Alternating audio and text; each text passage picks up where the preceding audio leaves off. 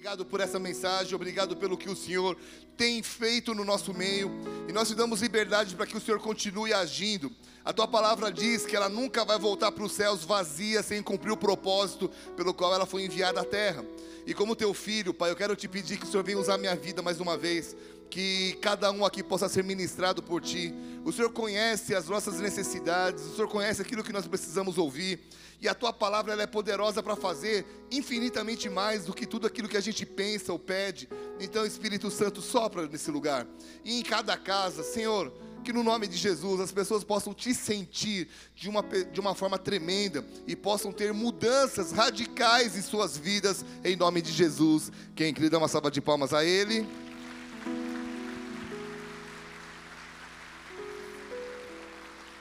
Amados, nós estamos trabalhando já alguns cultos sobre um assunto muito, muito importante.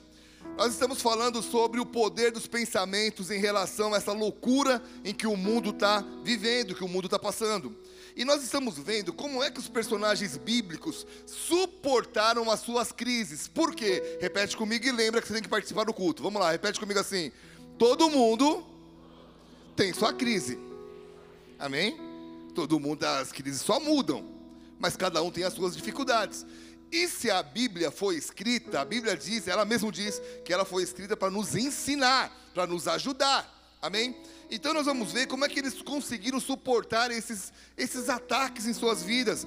Como é que eles venceram essas dificuldades?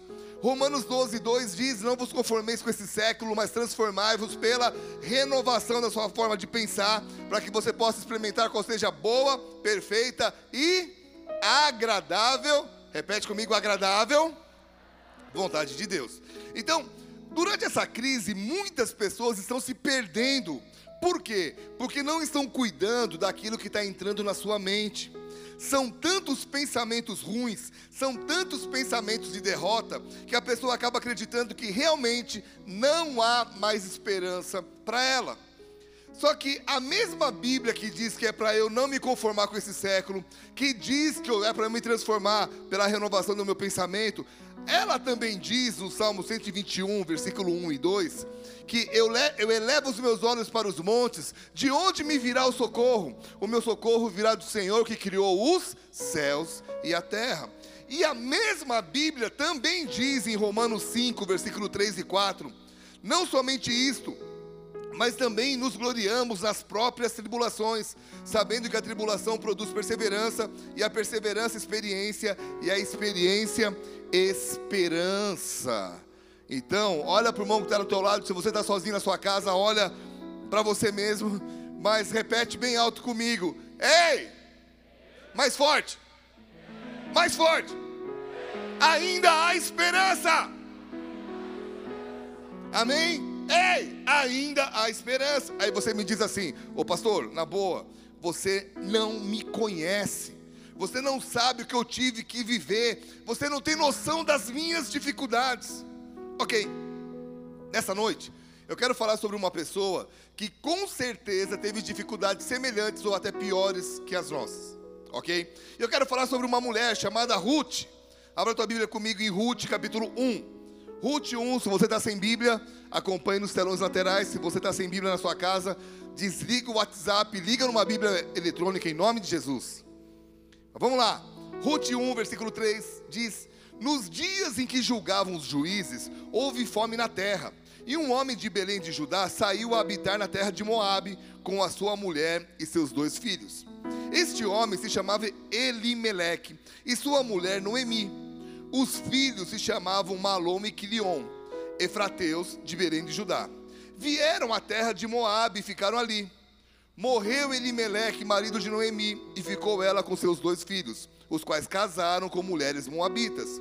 Era o nome de uma órfã e o nome de outra Ruth. E ficaram ali quase dez anos. Repete comigo, quase dez anos. Quantos anos? Guarda isso, tá? Dez anos. Morreram também ambos, Malom e Quilion, ficando assim a mulher desamparada dos seus dois filhos e do seu marido.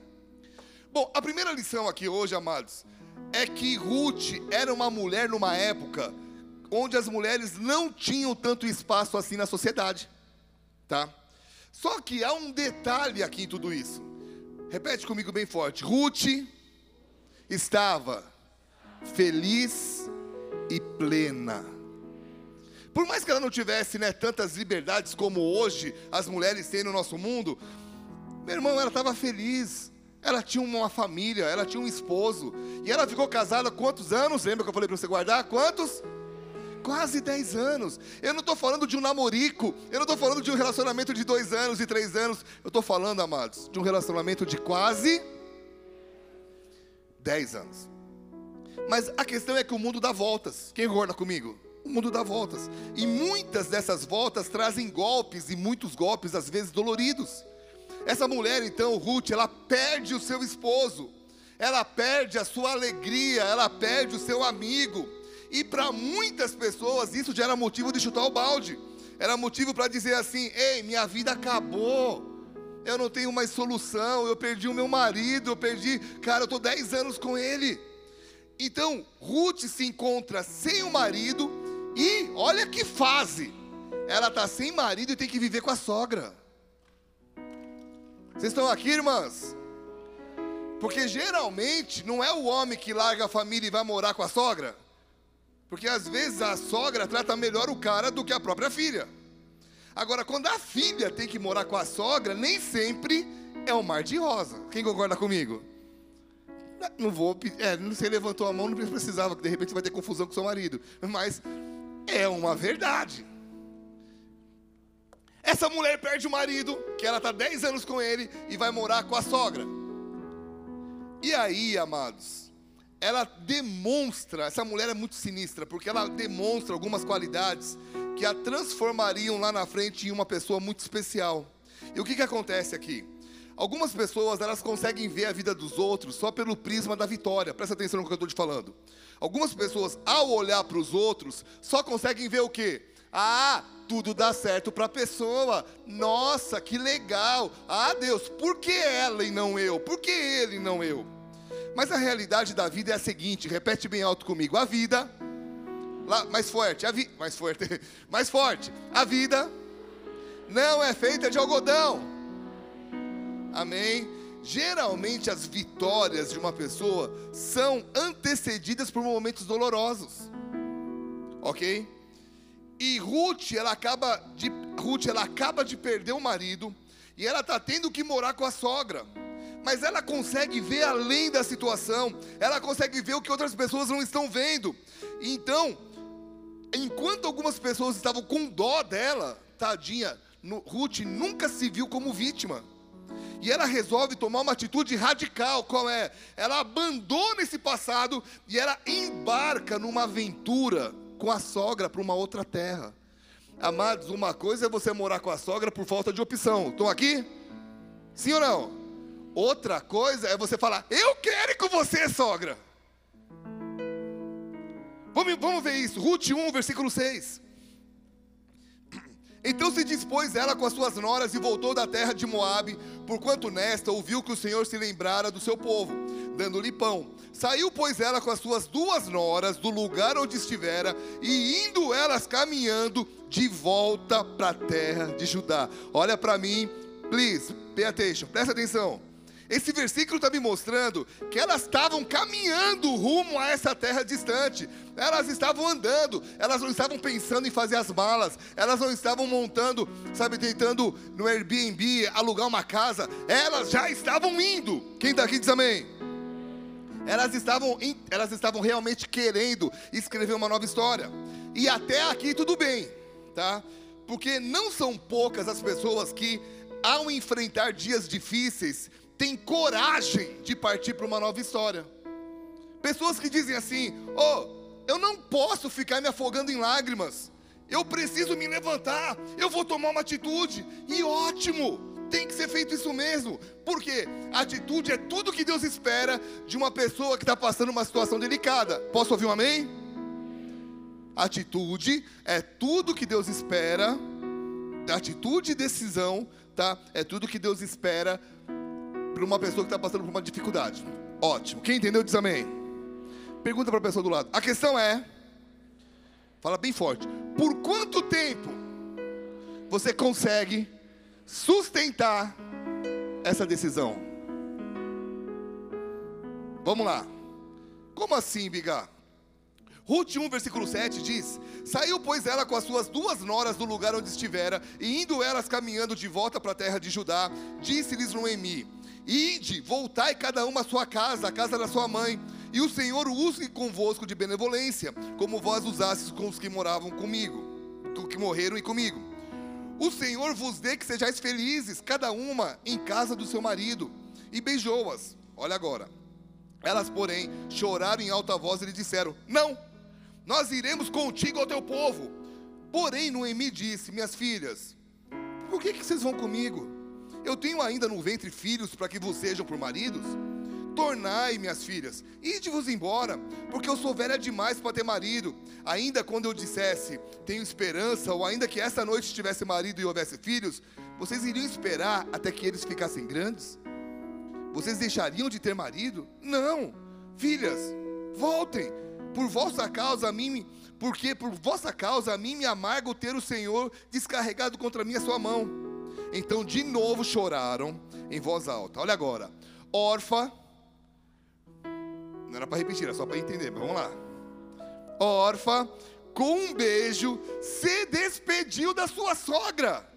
Porém, Ruth se apegou a ela. O que, que a gente vê aqui? Que, vocês estão aqui comigo? Ambas as noras, as duas, se agarraram a Noemi e disseram assim: Nós vamos com você para a terra, nós vamos escrever uma nova história, ok?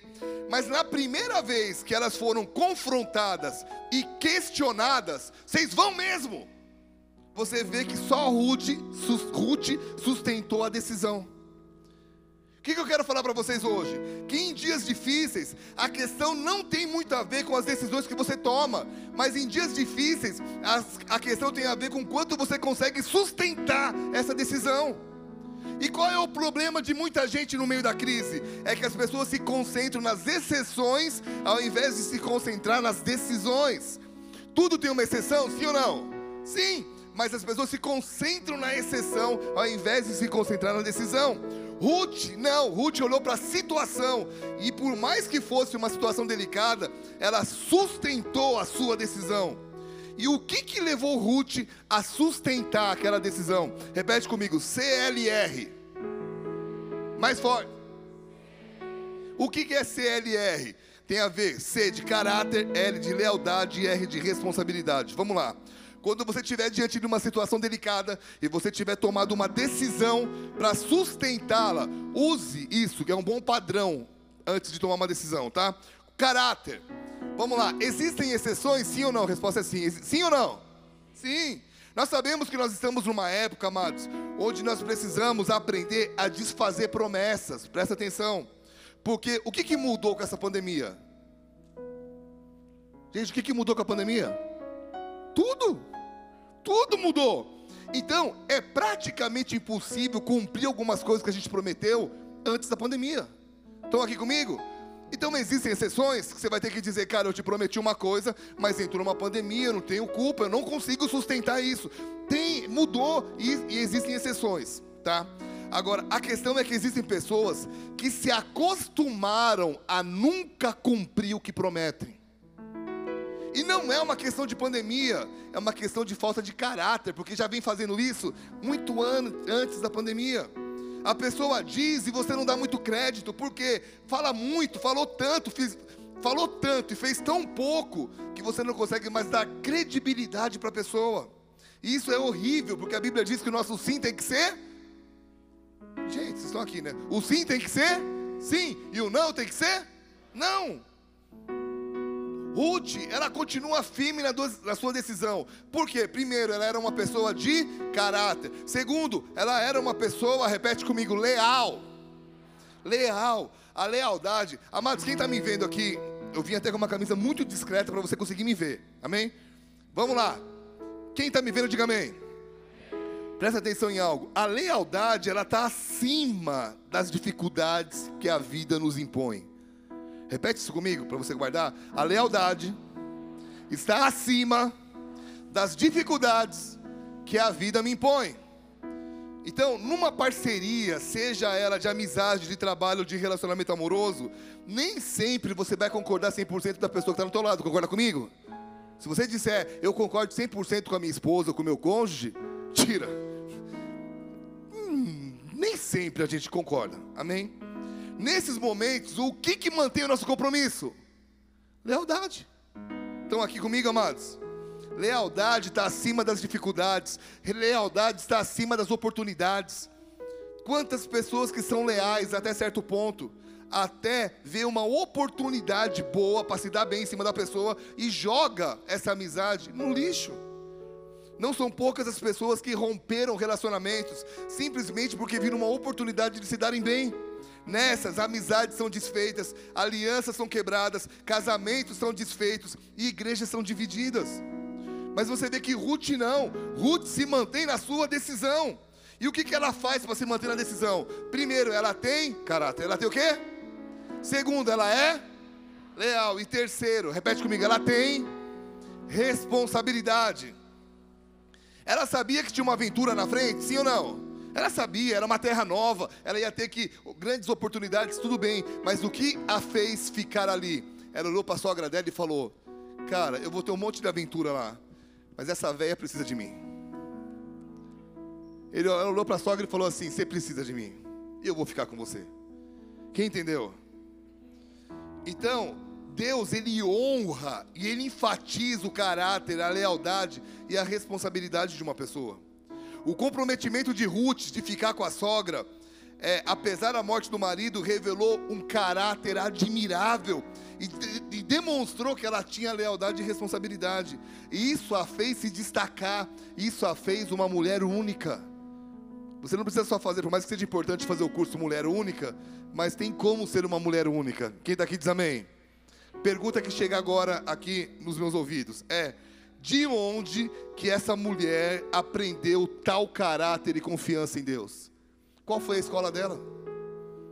Seu marido que morreu? A sogra? A gente não sabe, a Bíblia não fala. Mas a gente sabe que Ruth se manteve comprometida, fazendo a coisa certa. E Deus fez o que? Supriu tudo o que ela precisava e deu muito mais. Essa mulher, ela fica firme numa decisão, ela embarca numa aventura e chegando lá, olha para mim, vocês estão aqui, amados. Chegando lá, ela não fica de braços cruzados. Ela não fica chorando lá, lá nos cantos da casa. Que saudade da minha antiga terra. Que droga! Eu moro com a sogra. Ela não fica culpando o universo, ela não xinga Deus, ela não xinga ninguém. Ela tem uma, repete comigo com a maior força que você puder, iniciativa. Ruth 2, versículo 2. Ruth, a Moabita, disse a Noemi, não foi o contrário, foi Ruth que falou: Deixa-me ir ao campo e apanharei espigas atrás daquele que me favorecer. E ela lhe disse: Vai, minha filha. Mais alto agora, a iniciativa de novo. Um, dois, três. A gente, alto. Um, dois, três. Iniciativa. Essa é uma das características, é uma, é uma característica de quem tem os seus pensamentos em ordem e que não tem o costume de desistir dos seus planos e das suas decisões. A Ruth tinha um passado triste, sim ou não? Tinha. Ela estava em outro país? Estava. Tinha tudo para não agir, tinha tudo para ficar de braços cruzados, mas as suas atitudes fizeram com que o nome dela fosse comentado. Presta atenção. Ruth 2, versículo 5. Depois perguntou Boaz ao seu servo encarregado dos segadores: De quem que é essa moça? Respondeu-lhe o servo: Essa é a moça moabita que veio com Noemi da terra de Moabe. Amados, vocês estão aqui comigo?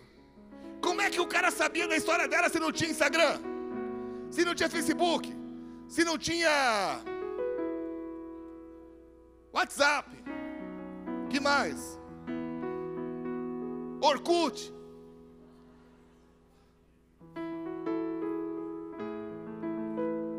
Irmão, as atitudes de Ruth abriram as portas para o seu sustento. Qual é a ideia? Enquanto ela fazia o seu papel, Deus fazia o papel dela, que era promover o que ela fazia. Meu irmão, enquanto você estiver fazendo o seu papel, fica tranquilo, Deus vai abrir as portas. Amém? Quando você está fazendo o seu papel, tendo caráter, cumprindo os seus compromissos, se mantendo firme nas suas decisões, Deus vai fazendo acontecer as coisas lá na frente. Fica tranquilo, Deus não perde o controle. E nós estamos, amados, numa época que estão sendo necessários vários milagres na nossa vida. Quem precisa de um milagre em qualquer área na sua vida? Levanta a mão. Eu levanto as duas. Se eu tivesse três, levantaria. Precisamos de milagres em nossas emoções, precisamos de milagres, de milagres na nossa família, precisamos de milagres na nossa saúde, nas nossas finanças, sim ou não? Agora é a questão: todo milagre que vem de Deus tem que ser provocado. Repete comigo: todo milagre que vem de Deus. Se você quer um milagre, fala bem alto. Todo milagre que vem de Deus tem que ser provocado. Por quê, amados? A maioria dos milagres que Jesus fez, alguém provocou, não partiu dele. Não estou falando todos, mas uma grande maioria. Quem fez o milagre? Foi Deus. Mas as pessoas provocaram. Me prova na Bíblia, vamos lá. Primeiro, quem foi que provocou Jesus para transformar água em vinho? A mãe dele. Segundo, cura do filho de um oficial do rei. Só aconteceu porque o oficial foi até Jesus. paralítico no tanque de Betesda. Estava lá esperando por um milagre durante anos. Ele não tinha ido embora, ele estava lá esperando acontecer algo. Jesus viu isso. O cego de Jericó ficou gritando o quê? Filho de Davi, tem misericórdia de mim. Até Jesus ouvir, provocou. A filha de Jairo só ressuscitou por quê? Porque morreu. Não, vamos lá. A filha de Jairo só ressuscitou por quê? Porque o pai dela foi até Jesus. A mulher com hemorragia, por que, ela foi curada? Porque ela venceu a multidão e ela foi e tocou em Jesus. O paralítico que foi curado, por quê? Porque os amigos subiram no telhado, abriram e colocaram, desceram ele para ser curado. Quem aqui quer um milagre na sua vida, levanta a mão. Você precisa, você não precisa e não quer, não tem problema. Mas quem aqui crê, quem em casa crê que precisa de um milagre nesse tempo, levanta a mão. Mais forte, quem é, levanta a mão. Como é que eu levanto mais forte? Fala mais alto, então. Fala, eu! Quem quer um milagre? Provoque-o! Agora ninguém quer, né? Qual é a ideia? É, eu quero ver Deus, mas ninguém quer morrer. Você quer um milagre, mas você. Ai, que ele venha na minha vida. Que aconteça do nada. Que eu tome a pílula vermelha do Matrix, eu acorde num milagre. Não! Quem quer um milagre diz amém? Provoque-o! Como? Continua pedindo, continua acreditando, continua insistindo. A Bíblia diz que Ruth estava numa situação delicadíssima. Havia acabado de perder o esposo, estava numa terra distante, no, enquanto, no entanto, ela arruma trabalho numa época difícil. Ela faz amigos numa terra estrangeira, não ficou chorando, fez amizade com o povo e ainda, pasmem, encontrou um novo marido. Que tem de irmã falando glória a Deus, agora você quer, né? Só que se você não tem, se você tem que é um novo marido, não, estou falando só para quem não tem. Romanos, não, Romanos não, desculpa, Ruth 4, versículo 13. Assim tomou Boaz a Ruth e ela passou a ser a, a ser a sua mulher. Coabitou com ela. E o Senhor lhe concebeu que concebesse e teve um filho. Quem quer saber a pira de tudo isso? Agora, agora o negócio fica louco aqui. Quem quer que eu continue pregando? Versículo 17. As vizinhas lhe deram o nome, dizendo: A Noemi nasceu um filho, e lhe chamaram Obed. Quem é Obed? Pai de Jessé, pai de Davi. Vamos ver, se você não entender onde eu quero chegar, Mateus 1, versículo 5. Agora você vai ver a pira. Mateus 1, versículo 5. Salmão, está falando da genealogia aqui. Salmão, Salm, não é Salmão, Salmão. Bom nome para pôr numa criança, né? Vem, meu salmãozinho. Sal... Cara, acho que eu tô com fome. Vamos lá. Salmão gerou de Raabe a Boaz. Esse de Ruth gerou Obed, ó Ruth aqui. Ruth aqui. A Obed. E Obed a Jessé. Jessé gerou o rei Davi. E o rei Davi a Salomão, da que for a mulher de Urias. Salomão gerou a Roboão, Roboão a Abias, Abias a Asa, e eu vou falar aqui um monte de nome. Asa gerou a Josafá, Josafá a Jorão, pá, pá, pá, pá. Lá na frente diz, Jacó gerou a José, marido de Maria, o qual nasceu Jesus, que se chama o Cristo.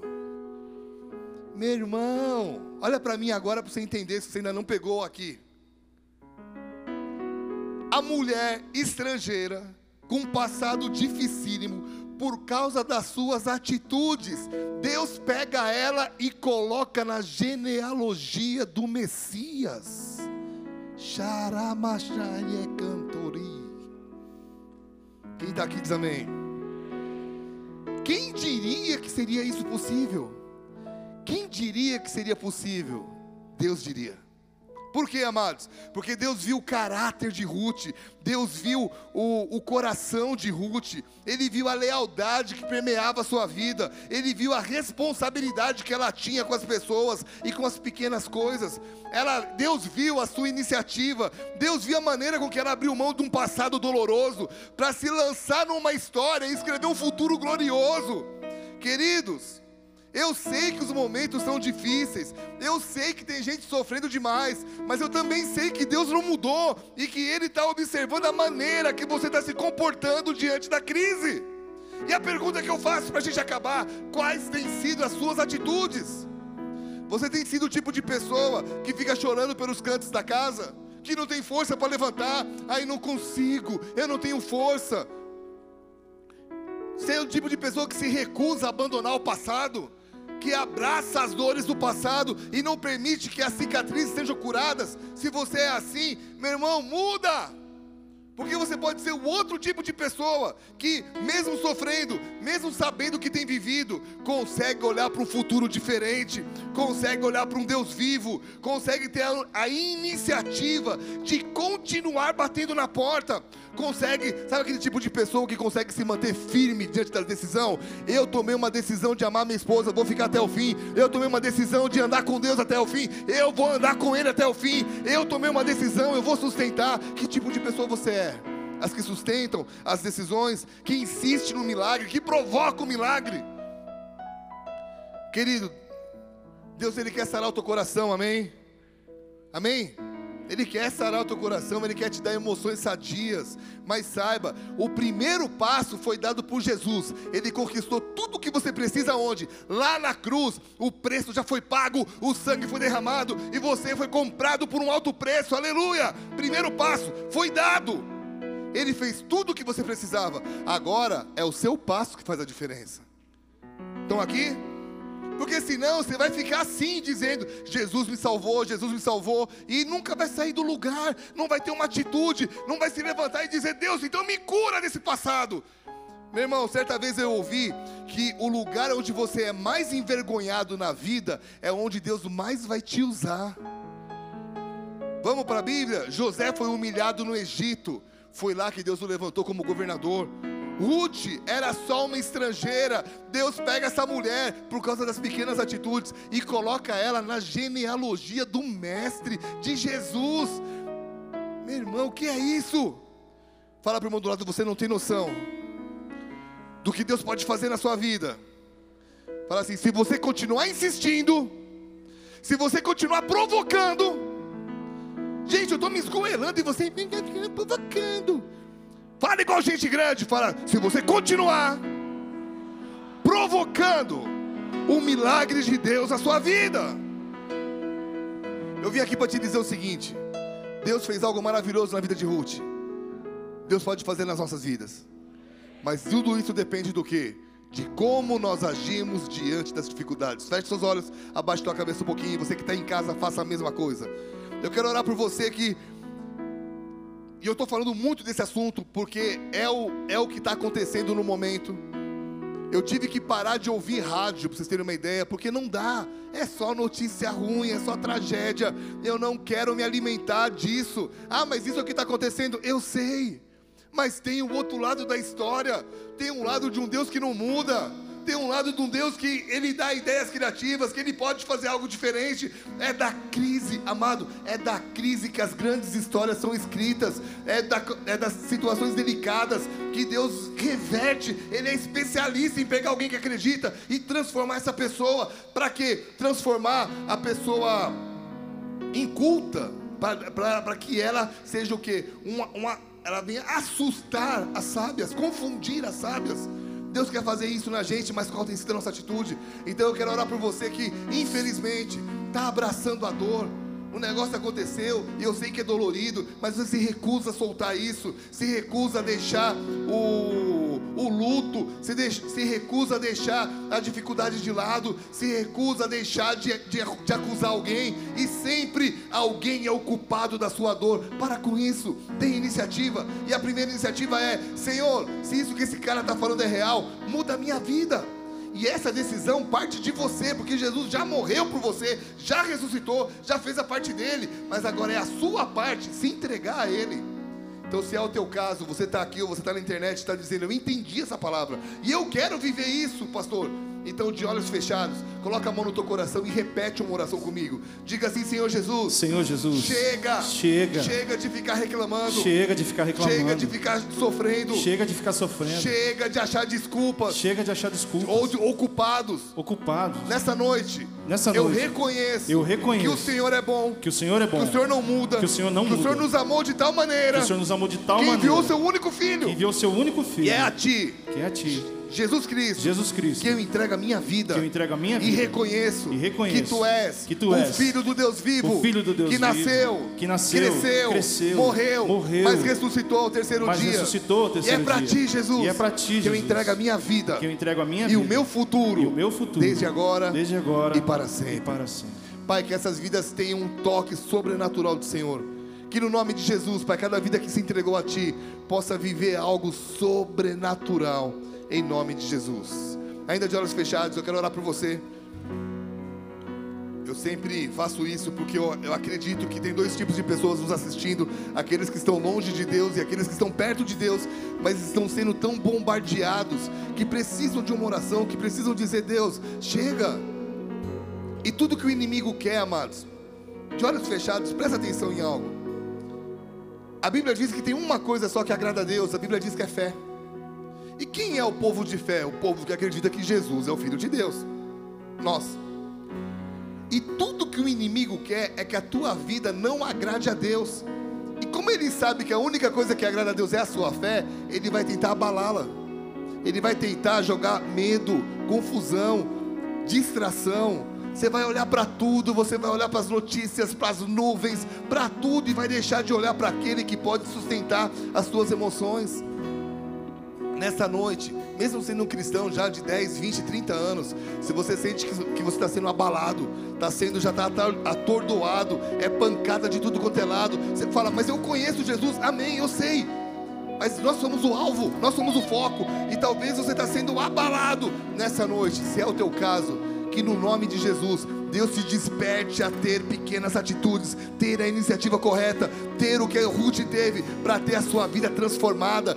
Deixe Deus incendiar o teu coração de novo. Deixe Deus aumentar a tua fé de novo. Ele é aquele que tem sangue, fogo nos olhos. Ele é aquele que pode incendiar a tua vida. Ele é aquele que pode fazer a diferença. E você diz, Biga, eu estou assim. Eu preciso dessa oração. Então se coloque em pé onde você estiver. Se você está em casa e não consegue, coloca a mão no teu coração. Mas deixa, deixa o Espírito Santo, deixa o Espírito Santo vir com fogo, com fogo, com fogo.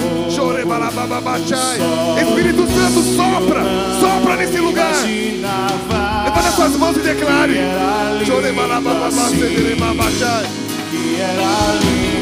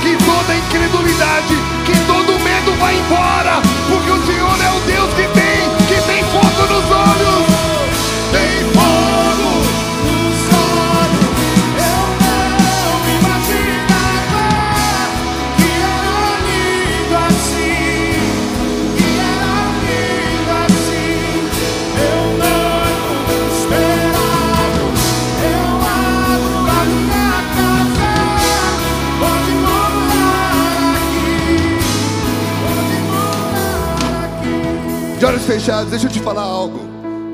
Nós estamos domingo, eu trouxe uma mensagem que eu falei que Deus ia começar a mexer na vida financeira de muita gente. Se você não assistiu, tá lá no YouTube, no meu canal do YouTube tá lá a mensagem de domingo. Amados, Deus fez algo para mudar a vida financeira do povo de Israel que ninguém acreditava, foi algo inusitado. Deus fez com que o povo de, do Egito desse o dinheiro para eles que eles pediam. E mais uma vez Deus está mostrando uma coisa inusitada. Uma mulher que não é judia, uma mulher que não tinha nada a ver com o povo de Israel, ela acaba se tornando quem? Caramba, ela está na, na genealogia de Jesus. Sabe o que eu sinto para te falar? Ei, aquilo que você acha que é impossível, o Deus do impossível pode fazer. Para de colocar limites onde não há. Para de colocar o poder de Deus numa caixinha de fósforo e dizer faz assim, porque assim vai dar certo. Deus não depende dos seus limites. Deus está acima disso. Continue acreditando no impossível. É isso que é fé. É continuar acreditando, mas ainda não aconteceu. Continua. Continua. Pai, que nessa noite nós possamos continuar acreditando, apesar das circunstâncias, apesar das dificuldades. Nós não estamos servindo um Deus morto, nós não estamos servindo um Deus que não tem, que está com as mãos amarradas. Nós estamos servindo um Deus que está com os braços estendidos, um Deus que pode fazer, transformar água em vinho, pode curar, pode mudar o destino da nossa alma. Pai, no nome de Jesus, que nós possamos te honrar com a nossa fé, porque nós cremos que tu és o mesmo e nós te agradecemos pela tua presença e pelo que o Senhor está fazendo dentro de nós, em nome de Jesus. Se você crê nisso, dá uma salva de palmas bem forte a Ele.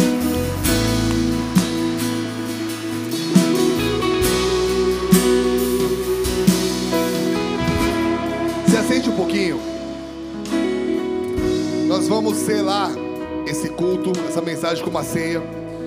Mas você que fez a primeira oração, você que está em casa, alguém vai entrar em contato com você por aí. Então só comenta aí no YouTube. Ou oh, eu acabei de fazer a oração, entreguei minha vida a Jesus. Tá? Não precisa nem vir aqui, só levanta a mão aí, ali. Ah, não é, vocês são outra coisa, desculpa. É... Você que fez essa oração, a primeira oração, no final do culto, tá vendo aquela galera com a prancheta lá fora, lá, lá no corredor? Dá uma olhadinha lá, eles estão mexendo lá na prancheta.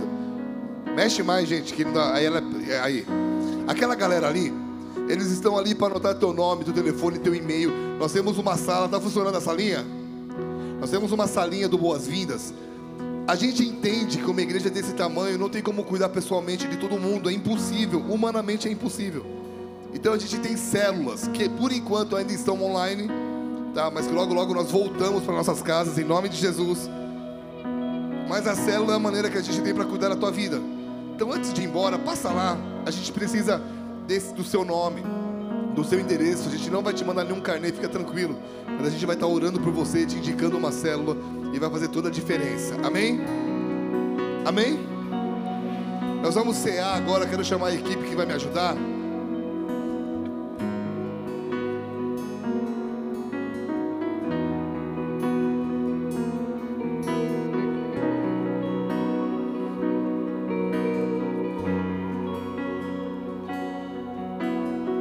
Amados, a ceia é a maior prova de que nós continuamos acreditando no que Jesus falou. Jesus ele disse assim, quando ele fez a ceia com seus discípulos: continuem fazendo até que eu venha. Só que já se passaram dois mil anos, ele não veio. Quantos desistiram de tomar uma ceia? Quantos abandonaram o caminho? Quantos abandonaram a fé? E o que, que Jesus está falando? Continua, cara. Continua. Nós estamos vivendo dias difíceis, sim ou não? Não parece dia, parece não, são dias apocalípticos, sim ou não? Olha para as notícias e fala: Uau, meu irmão, quem imaginava na nossa história que crianças não iam poder ir para a escola? Quem imaginava que você não ia poder tossir em algum lugar? Quem já tossiu em algum lugar de um tirou feio? Espirrar. Cara, você tem que não pode espirrar mais. Cara, que horrível. Tô bem, tá? Que horrível, as coisas mudaram. Agora, Deus perdeu o controle? Sim ou não? Não. E outra? Deus falou que viriam dias difíceis, que o mundo ia entrar em situações delicadas? Sim. Mas Ele também falou que não, não chegaria o fim antes desse grande avivamento. Então tem coisas boas para acontecer ainda. Deus vai usar o seu povo. E você pode ter uma atitude de dizer isso. Ei, eu vou ser usado por Deus independente do que esteja acontecendo. Então essa ceia prova isso. Deus, eu continuo crendo em Ti. Eu sei que um dia o Senhor vai voltar. E eu quero estar firme, sustentando a minha decisão até esse dia. Amém? Então, o que, que te impede de participar da ceia? Pecado. Pecado é todo, tudo aquilo que você faz que te afasta de Deus. E pecado, cada um tem o seu. E você sabe. Deus sabe o que você fez no verão passado e você também sabe. Agora, para isso, tem uma cura, que é o que? O perdão. E é o perdão vem da confissão. Deus, eu, eu reconheço onde eu errei. Me perdoa. Quantos casais brigando, quantos amigos se degladiando, quantas situações chatas que estão acontecendo nesse período. Dá uma alinhada nisso. Peça perdão para quem precisa pedir. Não deixa de participar da ceia. Mantenha seu coração firme. Meu irmão, um dia vai passar, amém? Um dia essa crise vai passar. Eu recebi uma foto da igreja do Rio Song na Austrália, já sem o pessoal, tudo liberado, sem máscara, quantidade. Tá virando. Nós vamos voltar a ter 3 mil, 4 mil pessoas aqui na igreja no culto de domingo à noite. Vamos voltar. Amém? Quanto tempo? Eu não sei, mas nós vamos voltar. E quando voltar, que história você vai contar? De alguém que desistiu ou de alguém que perseverou, mesmo cambaleando, mas perseverou? Essa ceia serve para te ajudar nisso, amém? É um símbolo, mas é um símbolo real. Pai, obrigado por essa ceia. Nós te pedimos que o Senhor venha, venha renovar as nossas forças nesse período nesse momento, em nome de Jesus. A equipe vai estar servindo e nós vamos estar adorando ao Senhor.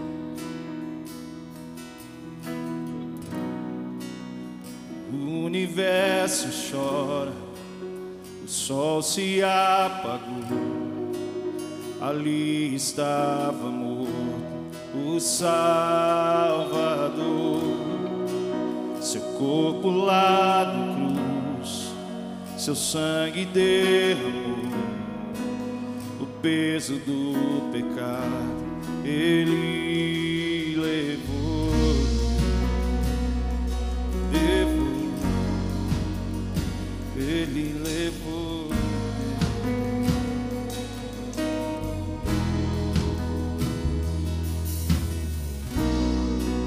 Deus Pai o abandonou, cessou seu respirar, em trevas se encontrou o Filho.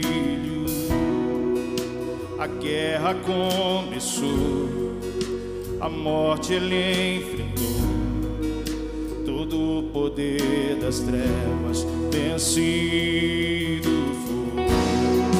A terra estremeceu, sepulcro se abriu e nada vencerá. Seu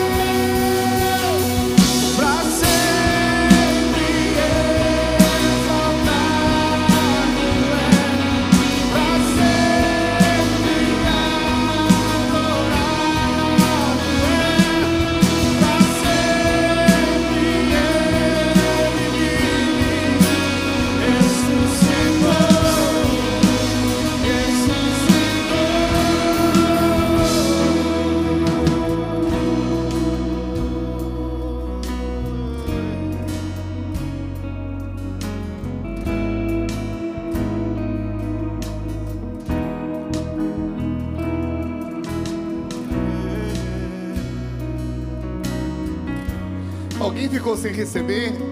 Se é o teu caso, levanta tua mão bem alto. Eu vou pedir pra alguém ir até aí. Mesa, vê lá atrás pra mim. Tá tranquilo? Glória a Deus. Deixa eu servir aqui a equipe.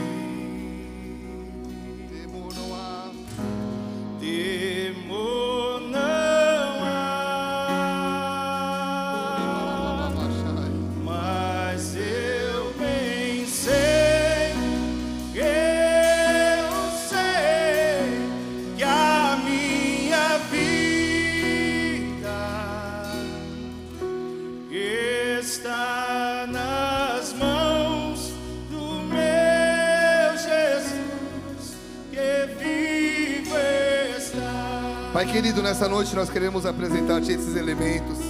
Nós queremos te agradecer por esse pão que simboliza o teu corpo que foi moído por nós. Esse suco que simboliza o teu sangue que foi derramado. E obrigado por essa aliança que nós temos contigo. Obrigado por poder cear diante de ti. Porque reconhecemos que o Senhor vive. E porque o Senhor vive, nós podemos crer no amanhã. Aleluia. Coma do pão, beba do cálice e declare esse refrão, refrão mais uma vez. Com toda a sua força, com toda a sua fé.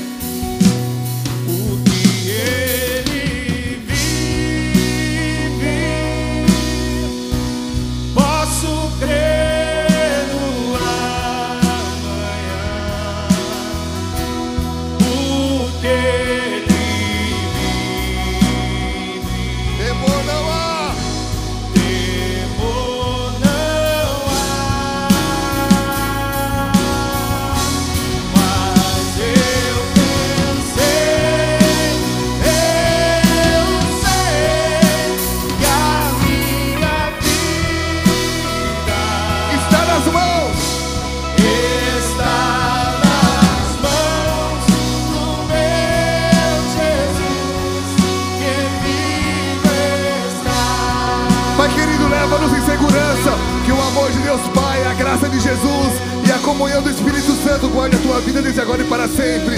E que a sua vida possa refletir essa canção. Porque Ele vive, porque Ele vive. Nós podemos crer que há um amanhã melhor. Oh, levanta suas mãos nesse final de culto e declare.